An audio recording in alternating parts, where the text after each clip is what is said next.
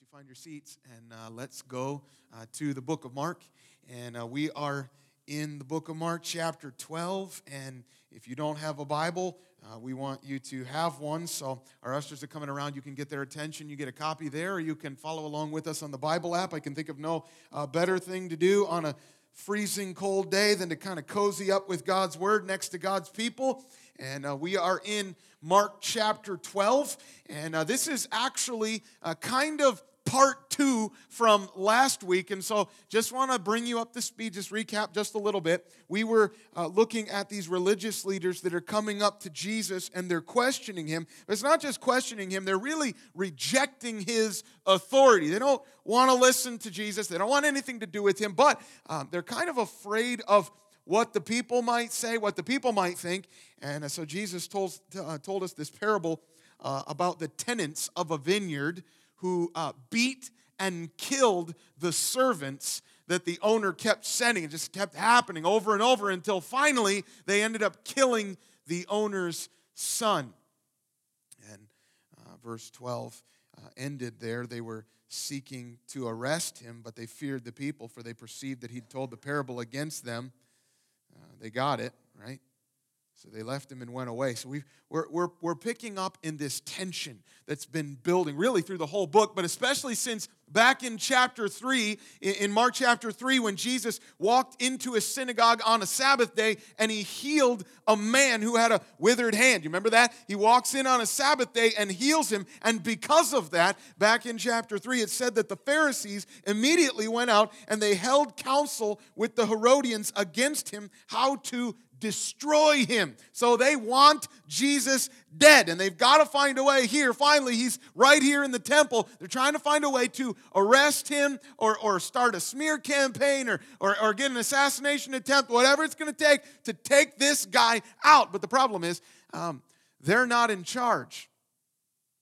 Rome is still in charge. Remember that? They're the ones that kind of rule over their nation. But here in Jerusalem is, is this important group of people called the Sanhedrin. The, the Sanhedrin, you could think of it kind of like the Jewish Supreme Judicial or Administrative Council. They got like 71 men that are in this group, and they meet right here in the temple, and whatever they say is binding on all of the Jews. But they're, but they're uh, kind of limited in their power politically because uh, Rome is still in charge. And so, so there's different groups, different parties of, of the Jews that kind of make up the Sanhedrin. And here in chapter 12, they're going to send some of those uh, different groups in. They're really going to send in some snipers. You almost, almost think of this kind of like uh, if, if someone was out on the campaign trail and they're going into kind of a, a, hostile and, and volatile environment, and, and their, the, their, their enemy is just going to come and start pelting them with questions, one right after the next. They're trying to catch him and make him slip up and take him out. And so in chapter 12, we're going to see three different questions coming one at a time. We got some Q&A with, with Jesus. So I think obviously we're going to learn from the words of Jesus. We want to listen to what Jesus says. We're going to learn from him. But, but I also think that we can learn from the bad example of these religious leaders that are asking him the questions. Because these guys really have an attitude of, you're not the boss of us. You're, you're not the authority. We don't, we don't have to listen to you. And so I think we can learn from their failure. We can learn this. Here's a big idea this morning. This is the, the biggest thing that I think we learn from them. Submitting to Christ is always better. You know that? I know last week we talked about uh, the importance, kind of the negative side of it, not submitting to Christ. I want to be an encouragement to you today. And I want to convince you again that, that God's way is best. And, and submitting to Him is really what you want, okay? And so we're going to look at these questions. Here's the first one. We're looking starting in verse 13. We got three Q&A with Jesus uh, starting in verse 13. Here's what happened. They, the Sanhedrin, sent to him some of the Pharisees and some of the Herodians to trap him in his talk. And they came and said to him, Teacher, Remember, they're, they're not being really sincere here, so they kind of got like a snide attitude when they say this. Uh, we know that you are true and do not care about anyone's opinion, for you are not swayed by appearances, but truly teach the way of God. Here's the question Is it lawful to pay taxes to Caesar or not? Should we pay them or should we not? But knowing their hypocrisy, he said to them, Why put me to the test? Bring me a denarius, bring me a coin, and let me, let me look at it. And they brought one, and he said to them, Whose likeness and whose inscription is this? And they said to him, Caesar's. So Jesus said to them, Render to Caesar the things that are Caesar's, and to God the things that are God's. And they marveled at him. Here's the first Q&A takeaway. I got three takeaways. Here's one. When you submit to Christ, you put politics in perspective. This is going to be fun, isn't it? So, so, so here we have these, these Pharisees um, and, and Herodians. Just got to tell you, that's kind of a weird alliance, all right? These guys are not friends. The Herodians are really kind of sympathetic to Rome. Pharisees, not so much, okay? These guys don't really get along. And so, so, so, so it's pretty interesting that they would, they would join forces and team up. And the reason they're doing that is because they have a common enemy. That's the only reason that's bringing them together. They want to take out Jesus. And so uh, they come it says asking him questions. The text says to trap him in his talk. That, that word to trap really just means to kind of catch him unaware, like they're trying to hunt him down. It's kind of an ominous, uh, uh, ominous tone that's right here. And I think it actually uh, colors uh, this question that they ask in verse 14. They, they call him teacher, which, okay, that's like false respect. They don't really respect him like this, but they say, say you're true and, and, and, you don't care about anybody's opinions. You're not swayed by appearances, and you truly teach the way of God. Really, that's just slick flattery, is all it is. It's kind of ironic, though. Like, um, they're trying to flatter him, but saying at the same time, like, you don't care about anybody's opinion. You're not really swayed. Does that make sense? Doesn't really make sense. Uh, but here's, here's the question Is it lawful to pay taxes to Caesar or not? So we're just going to jump right into this polarizing political debate. And whenever you get into politics, we can get somebody mad, right? So that's kind of the point. Like let's let's get somebody mad at this guy. And what better way to do it than mixing politics and money? Does the government have the right to reach into your wallet. It's kind of a hot topic. It was for them too, especially considering the fact that they've uh, uh, under the domineering rule of this foreign empire. It's not like they're big fans of the government that's ruling over them. And so, so here's the deal: if if Jesus is to give his support to Roman taxation, then you know, obviously that, that would help maintain or jumpstart a political career. But as far as your popularity and your influence among the Jews, you can pretty much kiss that goodbye, right? If Jesus comes out and tells all these Jews that they need to pay their taxes, then in their minds, hopefully, nobody's going to want to listen to him anymore. But at the same time, if he, if he comes out and he tells the Jews to stop paying their taxes, well, then he's going to be in hot water with the Romans. And I don't think that they're going to look too highly on um, somebody who's trying to be a revolutionary, right? Like you want to you want to start a revolt? Okay, you're dead. Like that's kind of what they're hoping for. So really, in this moment, this is this is kind of a, a, lose lose for Jesus. Like, how is he supposed to get out of this? These these guys are they're professionals. They know what they're doing, don't they? I mean, it, it doesn't work the same like it did out in Galilee. These these guys have been around the block. They, they're, they're, they're the big boys right here, right? And you got to know how to play the game in Jerusalem. And so as soon as this comes out of their mouth, I'm, uh, you know, if you're the if you're the disciples, you might be thinking like maybe maybe we should get an attorney. Maybe like we, we should like check with somebody before we speak. But Jesus doesn't uh, plead the fifth. He just jumps right into it. And, and I think all of us are actually listening in on this question because we're sitting here too. This is kind of intriguing for us. Are we required to submit to the government? Well, it says that Jesus, um, knowing their hypocrisy, like he knows exactly what's going on. He knows why they're coming to him. He sees uh, right into their heart uh, behind this question. He says, Why put me to the test?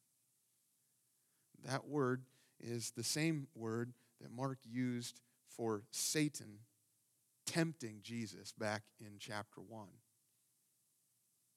They're trying to take him off mission, but it's not going to happen. So he says, uh, Bring me a denarius. I've got a I got a picture of a denarius here for you. I want you to be able to see this because it's really a visual lesson. This is object lesson time. He says, says Bring me a denarius, and, and, and whose likeness, whose image, and whose inscription do you see here? That's it's not a trick question. He's, he's really genuinely asking. And if it's if it's Caesar's, then he says, render to Caesar the things that are Caesar's. Yes, you have to pay your taxes. In this moment, what Jesus is doing is, is, is he is holding up human government as legit. And following after him does not mean revolting against and, and, and trying to overthrow your governing and political authorities. He's not promoting anarchy. He says, give to Caesar if it's if it's his. But then he goes one step further and he says, and to God the things that are God. So think about this. If if if that bears the image of Caesar, we are made in the image of God. Genesis chapter 1, God made man in his image. And so if we bear the image of God, then who do we belong to? Who is our ultimate authority? You see that? And so here's what he's trying to say to us. Jesus is, he's not saying that, that, that he has nothing to do with, with government, that, that that's just like a completely separate entity and like don't even want to don't even want to touch that. What he's saying is you need to submit to that. But there's a higher authority. And when you submit to God, it puts politics into perspective. And so the, the early church was trying to wrestle with this and, and, and, and really come to grips with it. Here's what, here's what Paul says Romans chapter 13, verse 1. I got it for you on the screen. I want you to see this. Here's, here's the command Let every person be subject to the governing authorities. For there's no authority except from God. And those that exist have been instituted by God. So God is sovereign, and He's the one who put our government in place. He's the one who put our president in place, who put our Congress and our Supreme Court justices. He put them here. So He said we have to submit to Him. He said, okay, okay, okay, okay but, but, but what, what, if, what if our government is corrupt? Like, I, I know it's hard for you to imagine that that would be possible, but, but you've probably seen that at some point. Like, what, you don't understand. Like they're they're awful or or or whatever i feel about them. And so so in this you know is, is that like, like do we have to submit if if they're if the government is corrupt? Um, do you think rome wasn't? I mean it's not going to take you long in the history books to really like look through and what kind of a government. They did some awful stuff so, so Jesus is not upholding the Roman Empire as some idealistic form of government, like they got it right, so you got to submit to them. No, he knows that they're corrupt, but he also knows, and he also tells us that God instituted, God put it here. This became really clear to the early church, which is why Paul said, Be subject to the governing authorities. Then, then Peter said this, 1 Peter chapter 2, uh, you see this on the screen. Peter said, Be subject for the Lord's sake to every human institution, whether it be to the emperor as supreme or to the governors as sent by him. Fear God, honor the emperor. Human government under God's sovereignty is his design. And it was his design from the beginning. This is how he meant for his world to be. We, we, we, see this in Genesis chapter 1. I've got this one. I want you to see this. This is, the, this is the text that we call the creation mandate. Keep in mind, this is before sin. This is Adam and Eve. God is commanding them, He's commanding us. Here's what He says Be fruitful and multiply and fill the earth and subdue it and have dominion over all the fish of the sea and the birds of the air, and over every living thing that moves on the earth. God is telling us we are to have dominion over the earth. You say, what in the world does that mean? It means this God made everything, He's in charge, right? But He has entrusted it into our care. We're the ones that are supposed to take care of this, and when we do, we are representing God's rule here on earth. That's exercising dominion. And, and it extends to everything that we do here.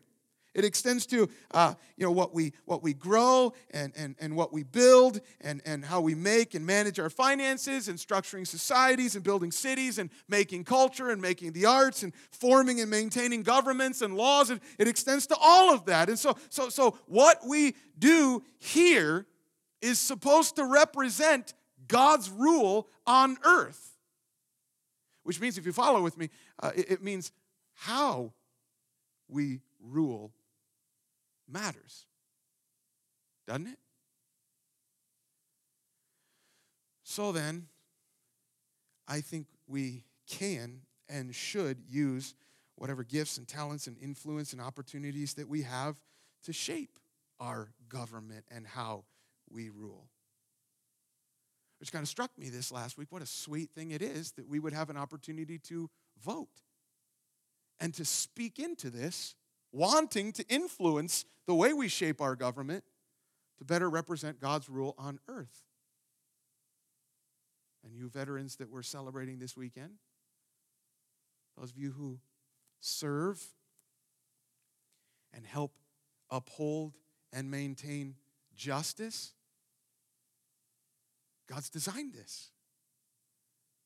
He oversees that. I think, what, what, what, a, what a, a sweet opportunity our church has. I mean, honestly, if we if we pulled everybody in here and we asked, like, how many of you are working for or with the government in any capacity, pretty sure it's a lot. We have an opportunity here to try to shape this in a way that's going to better represent the rule of God. But because we're living in a, a sinful, fallen world, at best, the system's going to be broken. Fair? But God put it here. So when, when we uh, submit to the government's authority, it's because we're really submitting to a higher authority. You see that? And I want to help you understand this that this actually works out better for us. Because one, we won't get distracted from our mission. We are here to make disciples. And the gospel certainly informs our politics. And so we can, we should be thinking biblically. I want, I, I, want to wrestle with these things and I want to promote the values of his kingdom. But we don't have to get caught in the weeds of every single political issue and prioritize our causes that we would forget the mission to faithfully and clearly articulate the gospel to a world that needs Jesus. We want to make sure we get right on that. So we're going to stay on mission when we're submitting to Christ. And, and then, secondly, um, we can trust Him. We never have to freak out, we never have to panic. Uh, we, we don't bear the full weight of trying to save society. We don't, we don't ever have to give up hope or, or, or, or despair in the way that things are going. We can, we can pray. We can pray humbly. We can pray boldly. We can work we can work effectively and expect results. We can obey and submit conscientiously, knowing that really we're submitting to God's word as our ultimate authority. And then we can breathe easy, trusting in His sovereignty, that He is in control. God put the government in place for our benefit to kind of promote good and, and punish evil, which is the point that Paul's making in Romans chapter 13. But where governments fail, our God does not. And so when you submit to Christ, it actually helps us put politics into perspective, helps us re- remember we, we belong to Him. I'm going to give myself to Him, and I get to celebrate and share the good news of His kingdom. Render to Caesar the things that are Caesar's, and to God the things that are God's. And with that response, the text says they marveled at him. So that's question number one. Let's move on to question number two here. Uh, question number two, that was the, that was the Pharisees. Verse 18 now, uh, moving to the Sadducees' turn. It says, The Sadducees came to him who say there is no resurrection, and they asked him a question, saying, Teacher, Moses wrote for us that if a man's brother dies and leaves a wife, but leaves no child, the man must take the widow and raise up offspring for his brother. That's kind of the rule, that's the way it works. So, here's a scenario there were seven brothers. The first took a wife, and when he died, left no offspring. And the second took her and died, leaving no offspring. And the third likewise. And the seventh left no offspring. Last of all, the woman also died. So in the resurrection, assuming that there is a resurrection, when they rise again, whose wife will she be? For the seven had her as wife. And Jesus said to them, Is, is this not the reason you are wrong? Because you know neither the scriptures nor the power of God. For when they rise from the dead, they neither marry nor are given in marriage, but are like angels in heaven. As for the dead being raised, have you not read in the book of Moses, in the passage about the bush, how God spoke to him, saying, I am the God of Abraham, and the God of Isaac, and the God of Jacob? He's not the God of the dead, but of the living. You are quite wrong. Here's the second takeaway. Ready? When you submit to Christ, you have eternal hope. You have an eternal hope. These Sadducees uh, come up to Jesus, and just so you kind of get that, that backstory, those uh, Sadducees are kind of a, a sect of Judaism, and uh, these guys pretty much only uh, look to the, the book of Moses. So, the, really, the first five books uh, of Scripture, Genesis through Deuteronomy, what we know as the Pentateuch or the Torah. They only really accept those as authoritative. And so it's because of that that Mark tells us that these Sadducees say there is no resurrection. Nobody really rises from the dead, which is why the Sadducees are so sad, you see? Thank you. So, so, so, so um, they think in this moment that they've got this perfect if then scenario, this, this kind of hypothetical situation that's really going to prove that the resurrection is just some silly, made up doctrine. It's not, there, there really is no life after death, which is kind of a big deal considering the fact that Jesus himself has predicted three times already that he is going to rise from the dead. So they're hoping to make Jesus look ridiculous. So they've got this scenario. Verse 20 There were seven brothers. God bless that mom. But, but in, instead of seven brides for seven brothers, you have one bride for seven brothers. And all God's people said, gross. That's like weird, isn't it? Like, we, okay, Praise God, this is just a hypothetical situation, but this kind of thing happened, and there was, there was a rule for this in Deuteronomy chapter 25 uh, that, that, that if a husband died and he didn't have any kids, then his brother would marry the wife so that, so that uh, they could have a child and carry on the brother's name and the property rights, trying to just keep it in the family, which was a really big deal in their society, okay? So here's the scenario we've got seven brothers, one bride, no kids, and now they're all dead. It's kind of a raw deal. So they say, um, in the resurrection, whose wife will she be? She was married to all of them. Now, the, the reason they're asking this question is not because they've suddenly uh, uh, jumped on board uh, the resurrection train. Uh, they, it's, it's, it's really, they're just trying to say, like, this, this is absurd. How does this even work? But I love Jesus' response. He says, You are wrong. You don't know the scriptures. You don't know the power of God, which is kind of a heavy accusation for a bunch of guys that are supposed to be priding themselves on their interpretation of scripture, right? He says, when they rise, and they will. They neither marry nor are given in marriage. What he's trying to say is, it doesn't work the same there and then as it does here and now. It's kind of a different thing. They will be like angels. And he's not saying that they're going to sprout wings and start floating around with halos on their head. What, what he's saying is it, when, when you are raised from the dead, it's going to be a different type of existence in the afterlife. Like you can't even really comprehend what that's going to be like right now.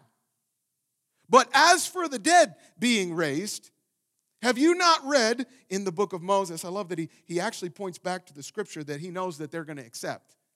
Like, oh, like that's authoritative. Remember, remember Moses and the burning bush? You guys remember that story? Do you, do you remember that? What was it that God said? God said, I am the God of Abraham and of Isaac and of Jacob. So he's not the God of the dead, but of the living. Now, wait a minute, wait a minute. But by, by the time Moses is on the scene, Abraham and Isaac and Jacob are long gone, right? Like they, they, they've been dead for a long time. But apparently, Jesus knows something that the Sadducees don't that they're actually still alive. I mean, why, uh, why, why would God call himself, uh, you know, I'm, I'm going to refer to myself as the God of a couple of dead guys that lived a really long time ago. That's not, it's kind of a lame, unimpressive title. Like I could think of all sorts of other things that I would want to call myself to instill fear into people. It, he's not talking about them in the past tense. Like, well, well, I, I was there, God. God has a covenant relationship with Abraham and with Isaac and with Jacob. He made promises to them. And that doesn't stop just because they died physically. It's not like, well, I would have kept my promises if they'd have stuck around, but, but they, didn't, they didn't make it. No, they are alive spiritually right now. And God's promises still stand because death cannot put an end to the promises of God. So he says to them, Love this, you are quite wrong. Don't want Jesus saying that to you, okay? But, but, but these, these Sadducees, they don't want to submit to Jesus. But here's the really sad part without him, they have no hope. Don't you know that once you turn to Christ and stop saying you're wrong and say, no, you're, you're right, and you submit to Him because you realize you need Him to save you from your sins, that He gives you an eternal hope. For the wages of sin is death, but the free gift of God is eternal life in Christ Jesus our Lord. Reality is that you and I someday are we're going to die. I know that's not really pleasant, it's not really fun to think about. But because Jesus died in our place, He died for our sins on the cross, we don't have to fear death anymore. It doesn't have to keep us up at night. Because we're going to live with Him for all eternity. James Edwards said it this way that Jesus does not simply announce the resurrection, he is the resurrection. You were dead in your sins, Ephesians tells us. But God made us alive together with Christ. Amen? That's eternal hope. That's why submitting to Christ is always better. So let's look at the third question now. The Pharisees come, the Sadducees come, verse 28. Now we get a scribe. One of the scribes came up and heard them disputing with one another, and seeing that he answered them well, asked him, Which commandment is the most important of all? And Jesus answered, The most important is Hear, O Israel, the Lord our God, the Lord is one. And you shall love the Lord your God with all your heart and with all your soul and with all your mind and with all your strength. And the second is this that you shall love your neighbor as yourself. There is no other commandment greater than these. And the scribe said to him, You're right, teacher. You have truly said that, that he is one and there is no other besides him. And to love him with all your heart and with all your understanding and with all your strength and to, and to love one's neighbor as yourself, well, that's much more than all whole burnt offerings and sacrifices. And when Jesus saw that he answered wisely, he said to him, You are not far from the kingdom of God. And after that, no one dared to ask him any more questions. Q&A is over. But here's the last takeaway. Note this. When you submit to Christ, you live out love. So we've got a, a, scribe, the text says, that came, heard, and seeing that he answered well. So he becomes an eyewitness to the authority of Christ. And he asks this question, not really, not really with nefarious motives like, like the other guys did. He kind of seems to be uh, genuine and sincere in asking the question. And so the interchange that he has with Jesus is a lot different than the other guys. Do you know that Jesus welcomes your questions? Do you know that? He said, wait a minute, like I thought last week we said that, that, that questioning him was dangerous. Well, I hope you see the difference here that the Pharisees and the Sadducees, these religious leaders, are only questioning him, the text said, verse 13, was to trap him. Because they've already rejected him as authority. They don't, they don't want to listen to him. And so, if you're just looking to stockpile ammo for your arguments so that you can justify rejecting Jesus, well, God sees right through that, okay? But, but, but it's okay to come when you're wrestling with something. I got questions and I want to know. And I, I want to understand here. I think this scribe is coming honestly and, and he's asking with this intent to really listen and to understand. And so he asks the question, which commandment is the most important of all? I just want you to notice Jesus answers him because he wants you to know him. He's not playing hard to get. And this question just goes right to the bottom line. So, so here, what he was asking is, which, which commandment is the most important? So, so, so, so if, if, if we're going to submit to God, and just help me, help me. Big picture here. Can you just sum that up?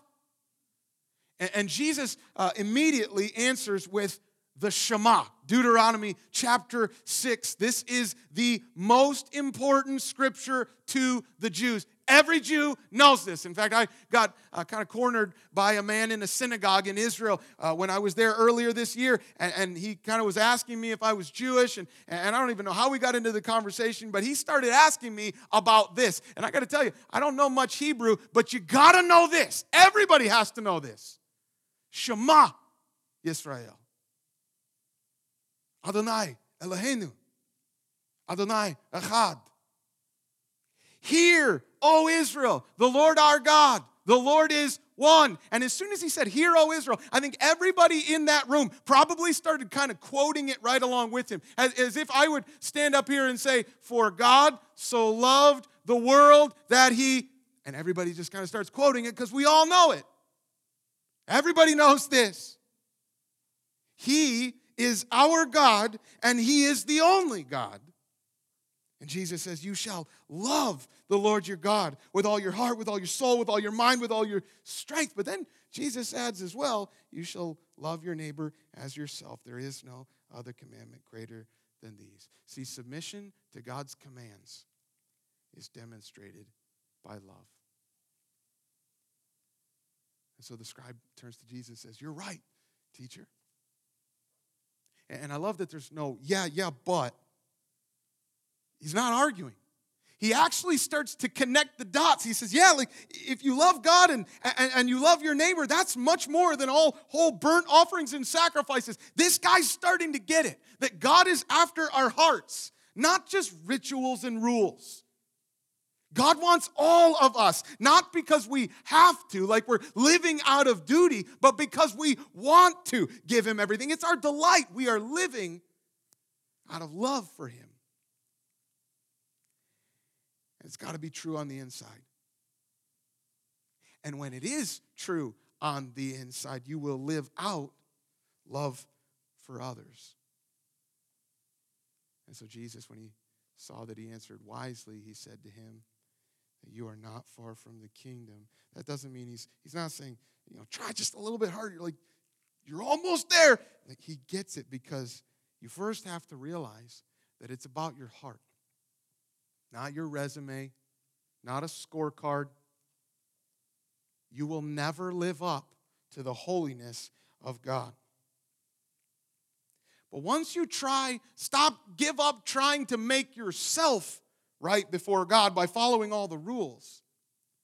And you simply put your trust in Him, you let Him make you right before God.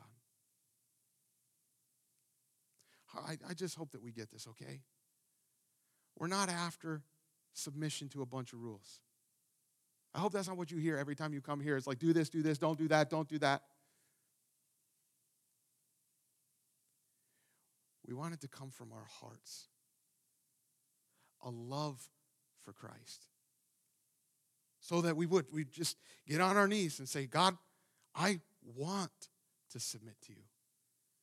I'm, I'm, I'm doing this joyfully because I want to give you everything that I have. And I, I'm, I'm, I'm going to be honest with you. I've been feeling lately in my own life that, that sometimes I'm, my heart just doesn't feel warm. And, and maybe I'm just kind of going through the motions. You feel that? You know what I'm talking about? One of the things that I've been uh, thinking through and was encouraged to go back, just go back to the gospel. It's the only thing that could change that. That we love because he first loved us. So I've been thinking about that in my prayer time. Because I don't want to just go through the motions with God. I want it to be true in my heart, on the inside, that He has everything, and I want to submit to Him. So, can I ask you, how's, how's your heart? I feel a little cold, maybe going through the motions just a little bit.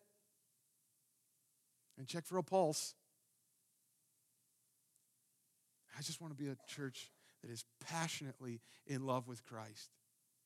So that when we say, hey, here's what God's word says, here's what he expects of us, we joyfully get on our knees and submit and say, You got everything.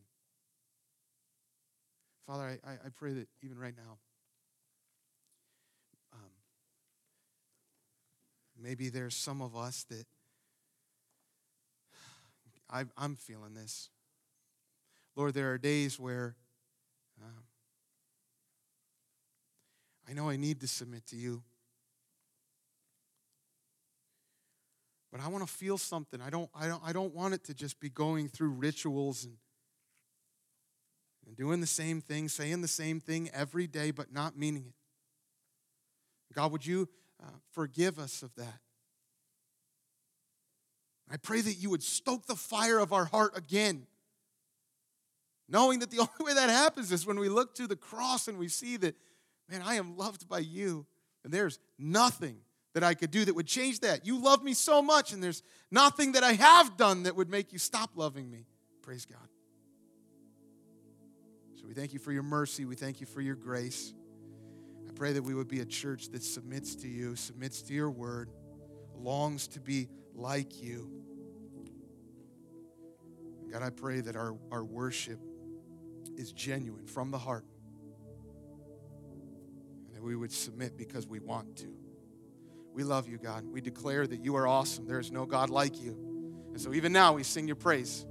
We want to ascribe the glory that is due your name from people that really love you. It's in Jesus' name we pray. Amen.